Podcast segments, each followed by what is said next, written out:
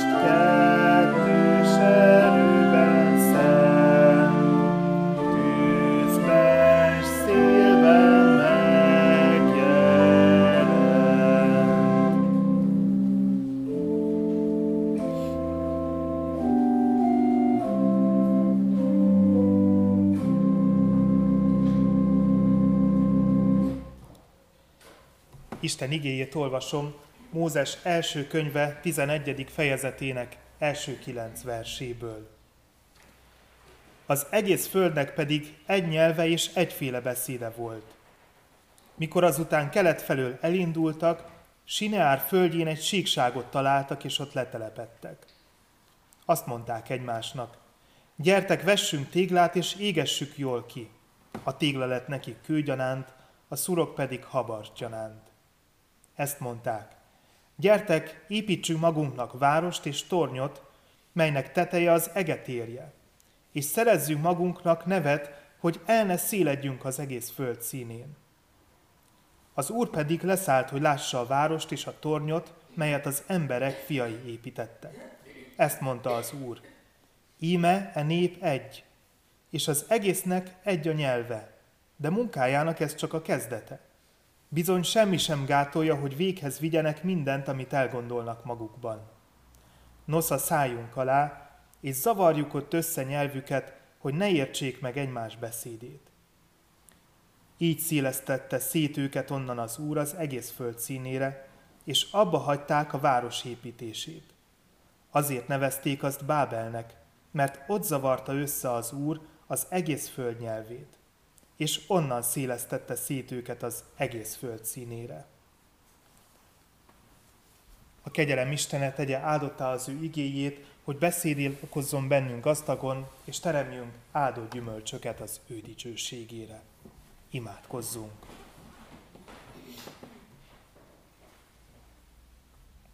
Úr Isten, örökkivaló és mindenható atyánk.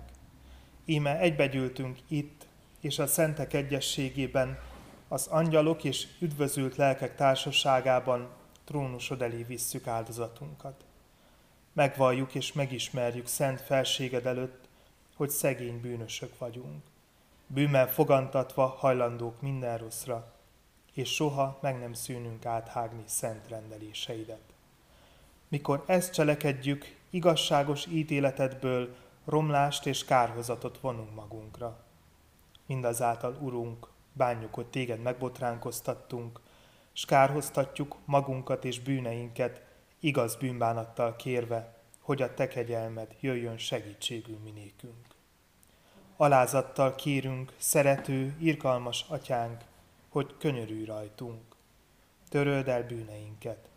Növeld és sokasítsd meg rajtunk napról napra szent lelked ajándékait, hogy igaz bűnbánatunk teremje a megtérés gyümölcseit, amelyek kedvesek te előtted. Vallást teszünk azért a te színed előtt, hogy egyszülött fiadba, a mi Urunk Jézus Krisztusba vetjük egyedül hitünket és reménységünket, bizonyosak lévén afelől, hogy hitáltal részeseivé lehetünk a Te benne kijelentett kegyelmednek, melyet adj meg nekünk itt és az örök kivalóságban, az ő nevéért. Amen. Miután megvalottuk bűneinket és bizonyságot tettünk hitünkről, halljuk meg Isten kegyelmes válaszát az ő igéje által. Úgy szerette Isten a világot, hogy az ő egyszülött fiát adta, hogy valaki, hiszen ő benne, el ne vesszen, hanem örök élete legyen. Amen.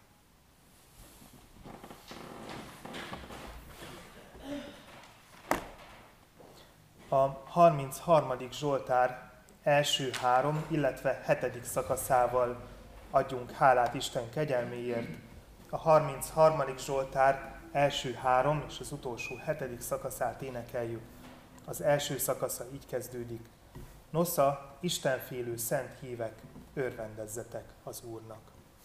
thank you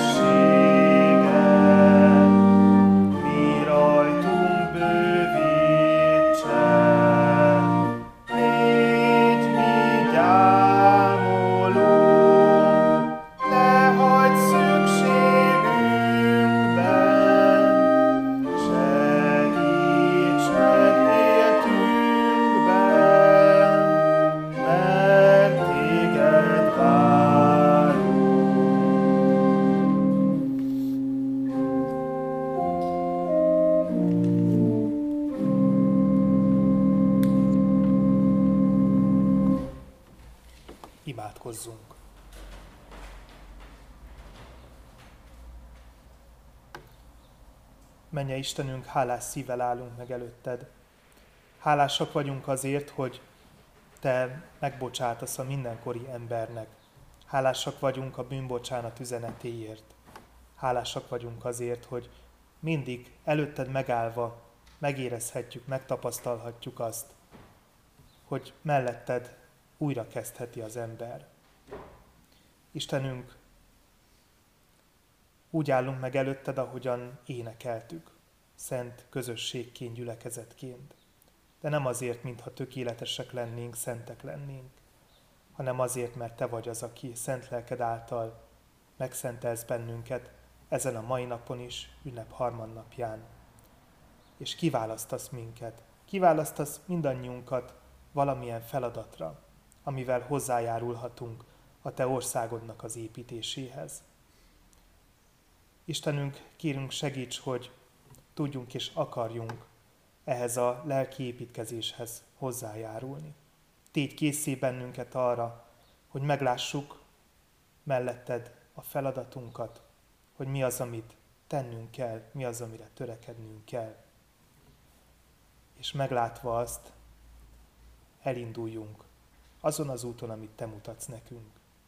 Te áldották kérünk az igét ezen a mai délelőttön. Igéddel vezessé rá bennünket újra és újra arra, hogy mi a feladatunk a Te országodban, amely már itt a Földön kibontakozóban van. És megértve a helyünket, a feladatunkat, Te légy az, aki szent lelked által fellelkesítsz bennünket, hogy visszatérve a hétköznapokba igyekezzünk azt élni, amit Te reánk bízol. Jézus nevében kérünk, Te áldottá ezt a mai alkalmat. Add, hogy érezzük, hogy közöttünk vagy. Erősítesz, bátorítasz és támogatsz bennünket. Jézus nevében kérünk, hallgass meg könyörgésünk szavát. Amen.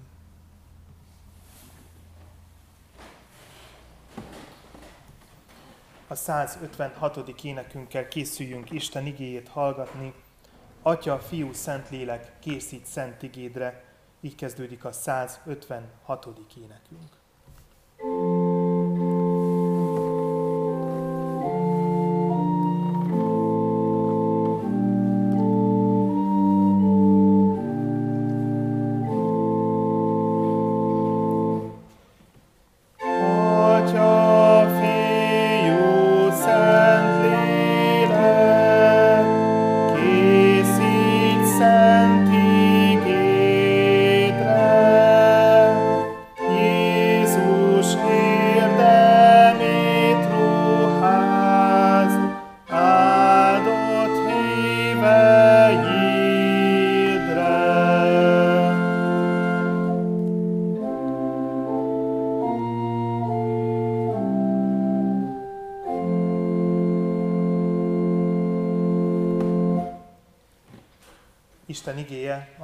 Szól hozzánk ma délelőtt.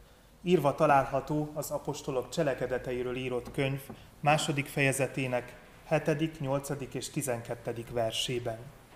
Az apostolok cselekedeteiről írott könyv második fejezetének 7., 8. és 12. verséből olvasom Isten igéjét.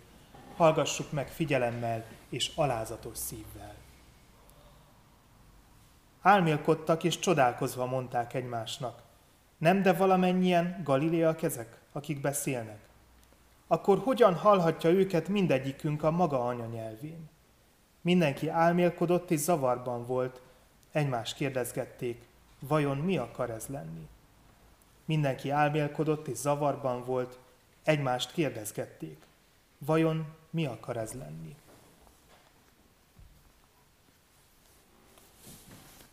a Bibliát, ha egy nagy egésznek tekintjük, amelynek nem csak a lejegyzésében, hanem a szerkesztésében is többen részt vettek, a Szentlélek által vezetve természetesen, akkor érdekes dolgokat figyelhetünk meg. Kívülről befele haladva párhuzamos történeteket találunk benne.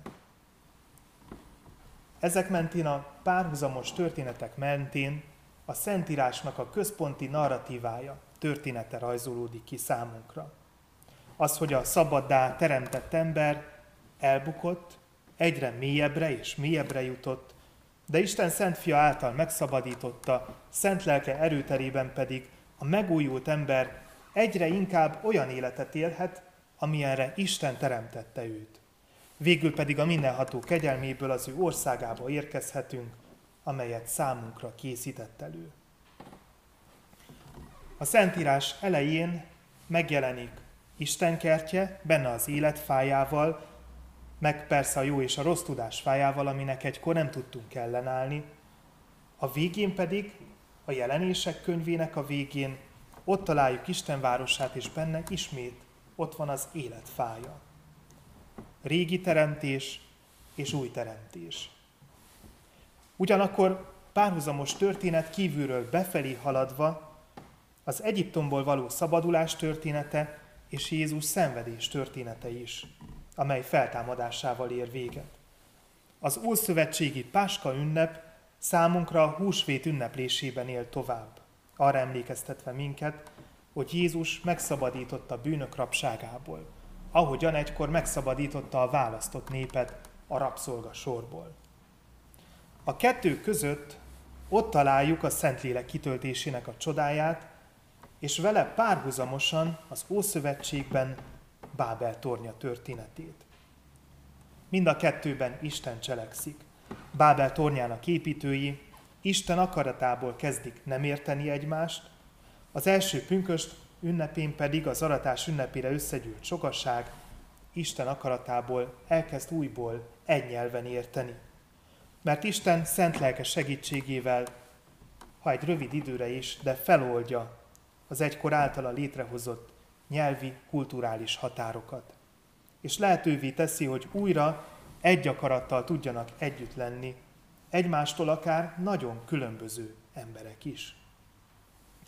A lényegi különbséget a kettő között abban kell keresnünk, hogy hogyan vannak együtt ezek az emberek. Az egyikben Isten ellen szövetkezve, majd elhatárolódva egymástól, a másikban pedig úgy, hogy Isten szent lelke munkálkodik bennük, amely később lehetővé teszi, hogy közösségként élve, egyre jobban megértve egymást, örvendeni tudjanak a már meglevő sokszínűségnek. Bábel tornya története elsősorban azt meséli el nekünk, hogy hogyan alakultak ki a világ nyelvei. Abból indul ki, hogy az egész földnek egy nyelve és egyféle beszéde volt. Azt olvassuk, hogy az emberek, akikről feltételezzük, hogy kezdetben egy helyen éltek, és ugyanazt a nyelvet beszélték, elindultak kelet felől, és találtak egy helyet, egy síkságot Sinár földjén, a Tigris és az Eufrátesz folyók között, ahol le tudtak telepedni. Majd elhatározták, hogy építeni fognak maguknak egy várost és egy tornyot. A cél az volt, hogy a torony teteje az eget érje, a magasságot. A torony teteje súrolja azt a helyet, ahol úgy hitték, hogy Isten lakozik, aki több az embernél. Az ember ismét, akár csak a bűneset történetében, több akart lenni. Meg persze az is a célok között szerepelt, hogy legyen valami, ami összetartja őket. Az emberi egység jelképe lett volna ez a város, és benne az a szép műemléktorony. Isten azonban nem nézte jó szemmel az építkezést. Úgy gondolom azért, mert ismét az elszakadás és az engedetlenség vágya fogalmazódott meg az emberiségben. Előre látta, hogy mi lehet egyből, hiszen ő is nagyon jól tudta, és nagyon jól tudja mind a mai napig, hogy mi emberek sok mindenre vagyunk képesek, hogyha összefogunk, ha csapatban dolgozunk, és arra törekszünk, hogy egy nyelvet beszéljünk. Isten ma sem nézi jó szemmel azt, amikor az emberek rossz ügyek érdekében fognak össze. Az Isten tisztelet elején hallott igében azt írja, hogy éppen ezért az Úr leszállt az emberek közé. Leszállt azért, hogy lássa a várost, meg a tornyot. Nem mintha nem látta volna onnan, ahol ő van. Azért szállt le, hogy ezzel is azt érzékeltesse, hogy mennyire kicsi és jelentéktelen az, amit az emberek nagy összefogásuk közepette nagynak gondolnak. Lássam csak azt a kicsi tornyot. És utána pedig azt olvassuk, hogy összezavarta őket, hogy ne értsék egymást. Azért, hogy ne hallgassanak egymásra. Az összefogás nagy eszménye manapság is megjelenik néha. Amikor azonban erről hallunk, amikor erre buzdítanak bennünket, figyeljük meg, hogy ott van-e mögötte Isten. Nélküle vagy ha éppen ellenébe fognak össze az emberek, annak nem szokott jó vége lenni. Bábelben az építkezés abba maradt, és a város meg a torony, ahelyett, hogy a sikeres összefogás jelképévé vált volna, az emberiség kudarcát hirdette. Ezt a kudarcot pedig az egymásra nem hallgatás, az egyet nem értés, az összefogás hiánya okozta. A pünkösti történetben olyan emberekről olvasunk, akik már régen hozzászoktak ahhoz, hogy az emberiség sokféle nyelvet beszél. Mi is ilyenek vagyunk. Sőt, gyakran azt tapasztaljuk, hogy még az egynyelvek beszélők között is néha akkora kulturális vagy világnézetbeli különbség van, hogy könnyen megtörténhet az, hogy nem értik meg egymást. Ezek az emberek csodálkoztak, amikor azt tapasztalták, hogy mindenki a maga nyelvén hallotta szólni az apostolokat. Persze tudjuk, hogy egy részük prozelita volt, akik idegen népek fiai közül tértek be az izraelita vallásba, és biztos, hogy valamennyien ismerték a zsidó nyelv egyes vallási fogalmait. De itt nem arról van szó, hogy mind értették azt, amit mondtak az apostolok. Itt arról ír, hogy az anyanyelvükön hallották őket. Mindenik a saját anyanyelvén, amelyen az ember egészen másképpen ért, mint idegen nyelveken. Az akkor és ott egy csoda volt, amely nem tartott örökké. Mint tudjuk, hogy az emberek azóta is különféle nyelveken beszélnek. Tapasztaljuk ezt a mindennapokban is. A közöttünk levő nyelvi, kulturális különbségek nem tűntek el, de az első pünköstkor megszületett egy olyan vallás, amelynek az a célja, hogy Istenben, Isten szent lelke által véget érjen a bábeli zűrzavar. És nem Isten ellen törekedve, hanem Istennel együtt. Meglássuk, megértsük, hogy kik vagyunk és mi a létezésünk célja.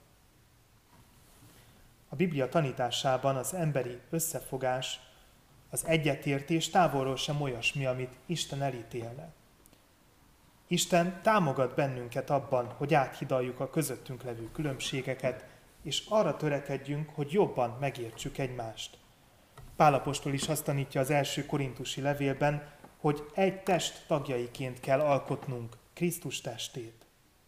Péter apostol pedig az első levelében arról ír, hogy mint élő kövekkel felépüljünk lelki házzá, Anya Szent Egyházá.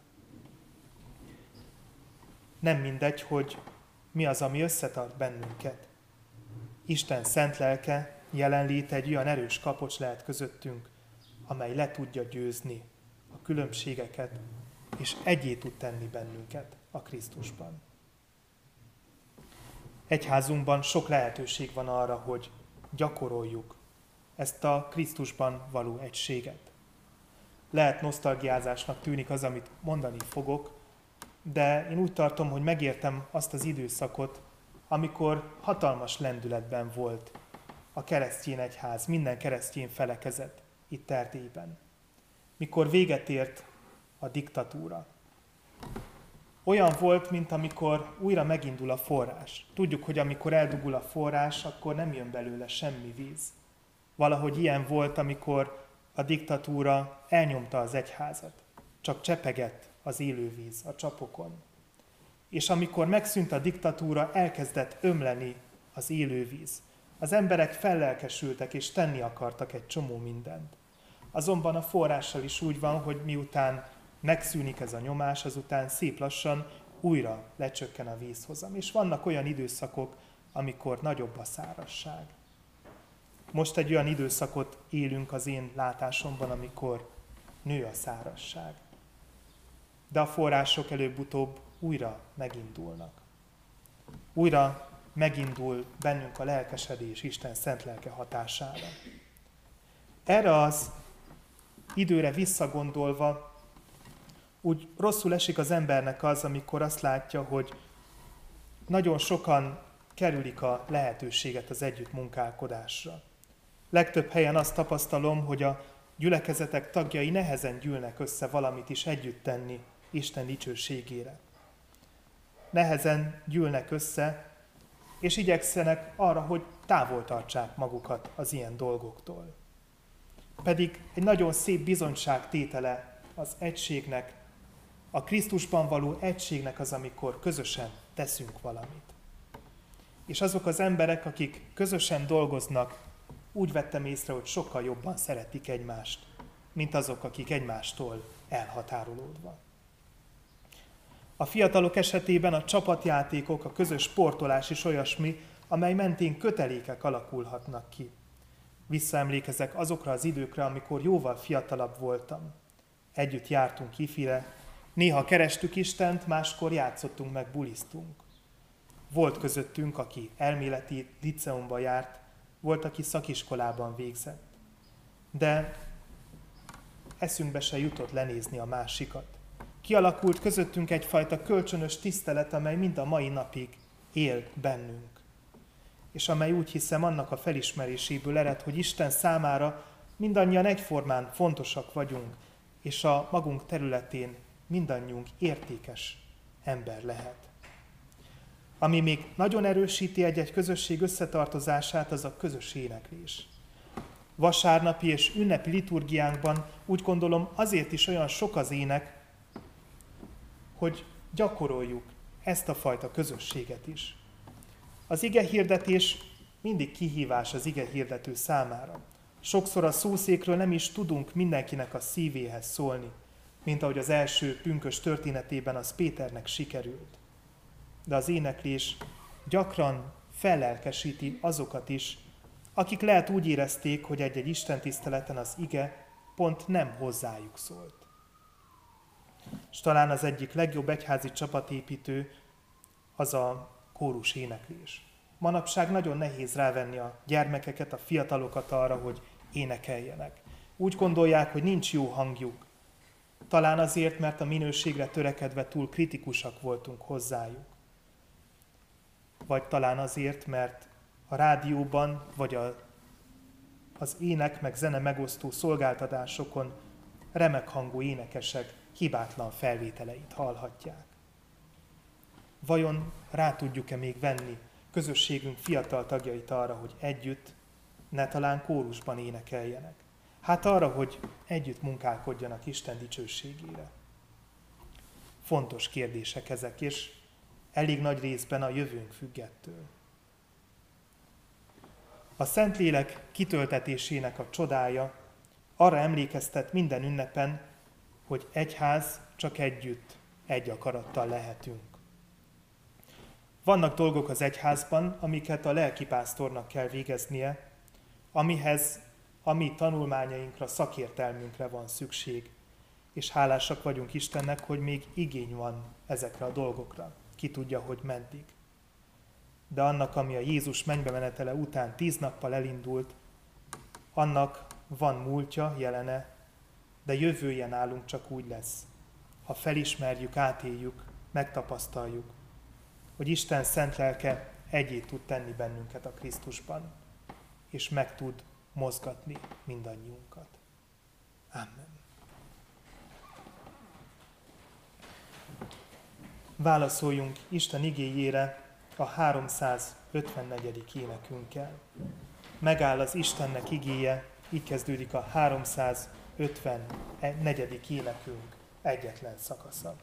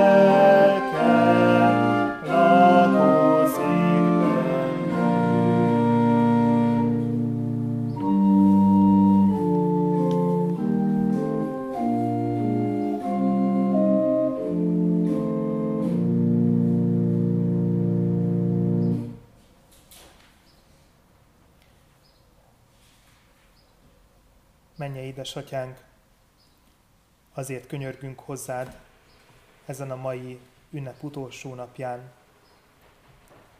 hogy te legyél az, aki egyé teszel bennünket a Krisztusban.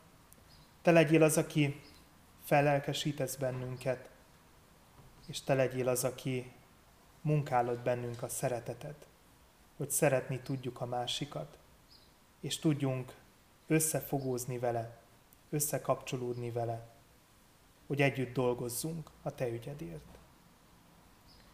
Istenünk ugyanakkor arra kérünk Téged, Te legyél az, aki mindig eszünkbe juttatod azt, hogy az egyházat együtt alkotjuk. A Te Szent Fiad arra hívott el bennünket, közösségként, gyülekezetként, hogy a világon élő többi keresztényel együtt építsük a Te országodat. Add, hogy ebbe soha se fáradjunk bele, a Te követőidként. Menje édesatyánk, hálát adunk neked az ünnep napjaiért. Hálát adunk neked az alkalmakért, amelyeken a Te igét hangzott el itt a templomban. És arra kérünk téged, te legyél az, aki képessé teszel bennünket arra, hogy visszhangozzuk a Te igédet a mindennapokban. Szükség van a Te igédre odakint. Nagy a zaj, és sokszor nehezen hallatszik az, amit üzenni szeretnél nekünk. De ha sokan mondjuk, akkor hallatszik. Addurunk, hogy igédnek a továbbvívői lehessünk a mindennapokban mint pünköstkor szent lelked által elhívott sokaság. Jézus nevében kérünk, tedd áldottá az előttünk álló időszakot, és add, hogy újra és újra megállva színed előtt, a templomban, a gyülekezet közösségében feltöltődjünk azzal az igével, amelyet reánk bízol. Amen bizalommal tárjuk fel szívünket Isten előtt.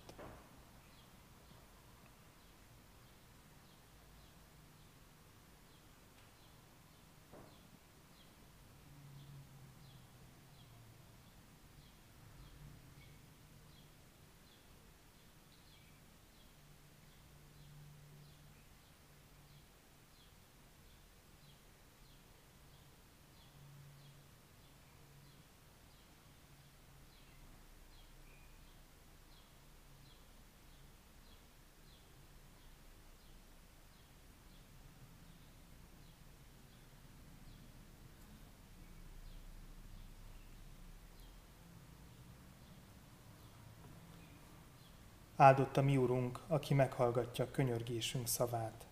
Amen. Mi atyánk, aki a mennyekben vagy, szenteltessék meg a te neved. Jöjjön el a te országod, legyen meg a te akaratod, amint a mennyben, úgy a földön is. Minden napi kenyerünket add meg nékünk ma, és bocsáss meg védkeinket, miképpen mi is megbocsátunk az ellenünk védkezőknek. És ne vigy minket kísértésbe, de szabadíts meg a gonosztól mert tiéd az ország, a hatalom és a dicsőség mindörökké. Amen.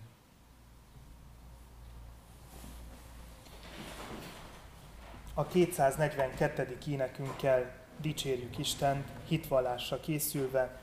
A 242. énekünk első szakasza így kezdődik. A pünkösnek jeles napján Szentlélek Isten küldeték. thank you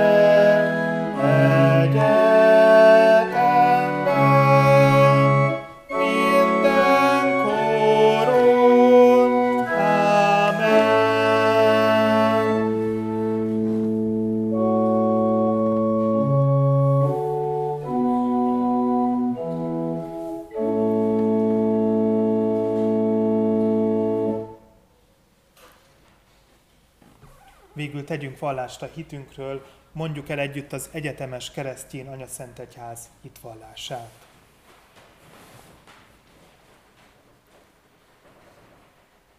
Hiszek egy Istenben, mindenható atyában, mennek és földnek teremtőjében, és Jézus Krisztusban, az ő egyszülött fiában, ami Urunkban, aki fogantatott Szent Lélektől, született Szűz Máriától, szenvedett, Poncius Pilátus alatt megfeszítették, meghalt és eltemették. Alászállt a poklokra. Harmadnapon feltámadta halottak közül, felment a mennybe, ott ül a mindenható Atyaisten jobbján. Onnan jön el ítélni élőket és holtakat. Hiszek szent lélekben, hiszem az egyetemes keresztjén anyaszent egyházat, a szentek közösségét, a bűnök bocsánatát, a test feltámadását és az örök életet. Amen. A 412. énekünkkel készüljünk Isten áldására. A 412. énekünk első szakasza így kezdődik, jöjj, mondjunk hálaszót. thank